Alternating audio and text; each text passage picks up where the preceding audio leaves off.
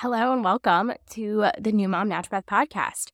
Today we're going to be talking about the four tools that I utilize to help me get through postpartum and being a better mom during postpartum. Are you panicking thinking about bringing your baby home from the hospital?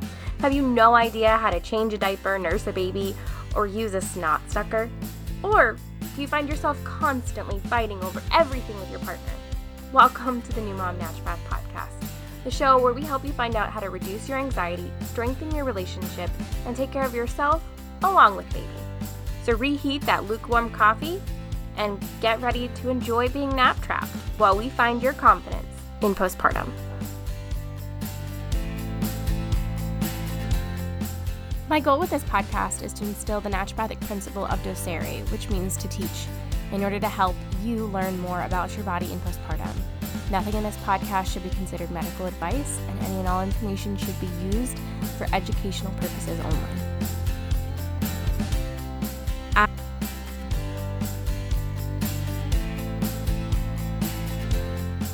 I think it's a common misconception that postpartum is entertaining. Hello and welcome to the New Mom Naturopath podcast. Today we're going to be talking about the four tools that I utilize to help me get through postpartum and be a better mom during postpartum. Um, I think it's a common misconception that postpartum is entertaining. It's, it's not. It's definitely not entertaining. It's really, really boring. Really boring.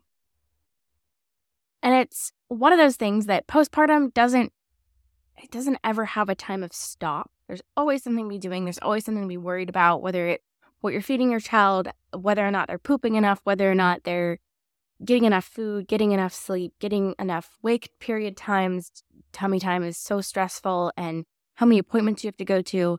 It's true. There's a million and a half things that you have to do, and you still have to keep up with everyday life, including dishes and laundry and taking care of yourself and remembering to shower and all that fun stuff. And so there's often this misconception that you're going to be super, super busy. And the reality is, yes, you will be busier than you ever have been, and you will have to get more done than you ever have had to get more done. But in the first couple of weeks, the reason why it's really hard to do all of that is that you're kind of stuck doing nothing for long periods of time on somebody else's schedule, i.e., your child. And so that is why I feel like all of these tools kind of made it so that I could survive in a world where I can't I, I I, I'm not good at doing nothing. I'm not, I'm not good at doing nothing. Like, absolutely terrible at doing nothing. And I think most of the people uh, of our day, it, I think we all are. We like to have constant stimuli, constantly learning, constantly doing stuff. And being a mother in those first couple of weeks of postpartum, there's a lot of nothingness. There's a lot of doing absolutely nothing. And it's really boring and it's not fun. And so these were the four things that really helped me manage my boredom during postpartum. And um, the first one I will say is podcast, and I'm kind of going to lump it up with also Audible.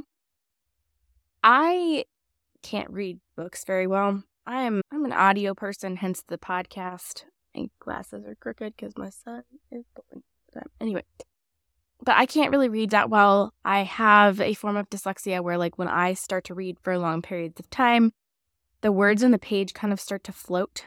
Like, they literally start moving. And so it's really hard for me to focus. It's really hard for me to read things. So I've always been an audiobook sort of person. But during postpartum, man, I ate up podcasts and audiobooks because it was super exciting to be able to get into another world or learn a new task because otherwise my job would be to stare at my son's face while he slept. And yes, there are many times in postpartum where you're going to be totally blown away by the beauty and adorableness and like, oh my gosh, I created this freaking human in front of me. But a lot of it, you're going to be bored. And that's okay. That's a normal response to everything that's happening in society right now. You are bored. You are not going to be mentally stimulated by something that doesn't talk or do anything besides cry for more food or cry because they need a diaper change or cry because they're tired or cry because they are not being held.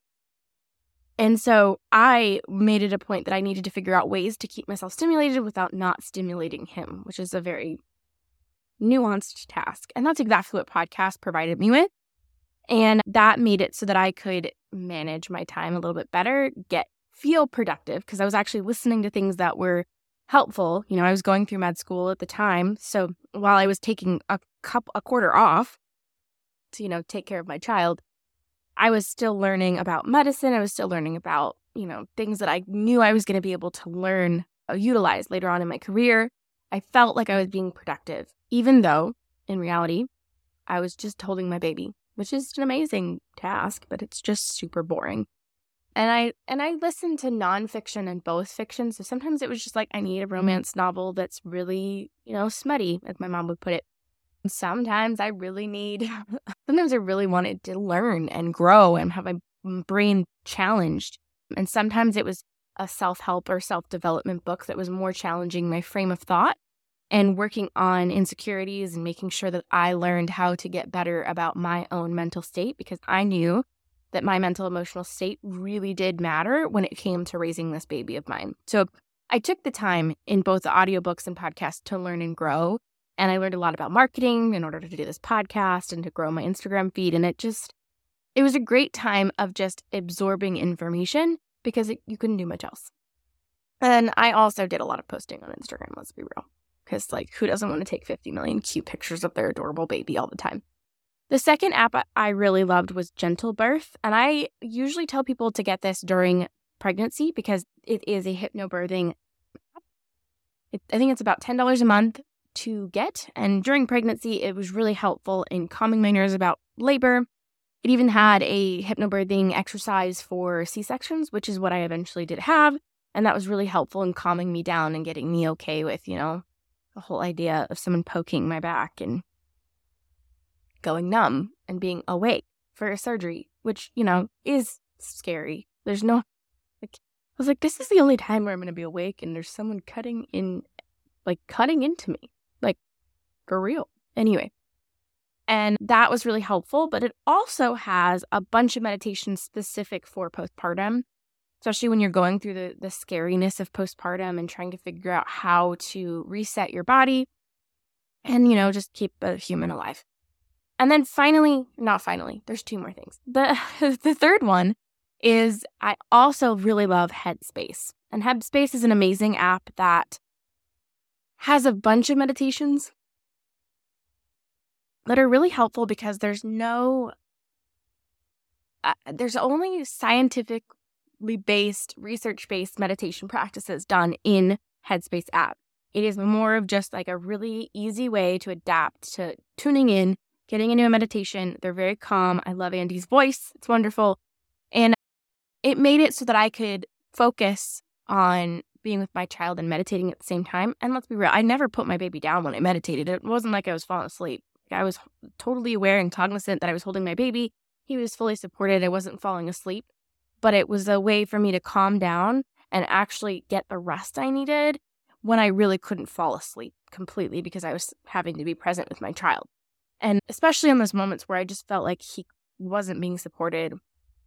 You know, there was a lot of times in my postpartum experience because he had discomfort because I couldn't actually take it away. Like I couldn't remove the casts, I couldn't remove the boots that he had to wear, the braces he had to wear. I couldn't make the surgery heal overnight. I couldn't, there were a lot of things that I as a mom did not have a solution to. And there are a lot of things for every mom that you're not going to have a solution for. And so, in those moments when you're hearing your baby cry and emotionally you want to fall apart because it is painful to see your baby suffer or you see your baby uncomfortable and not know what to do, that's when the meditations in these apps really help to help me to calm down, center down. And they are very short. They, they have very long ones available to you, but they also have just one, two minute meditations or even just infographics to help you breathe along with the actions. And so this app was super helpful. I know they have discounts for a bunch of different people in different careers, whether you're in nursing, teachers, um, and I think students are still have a very good discounted code.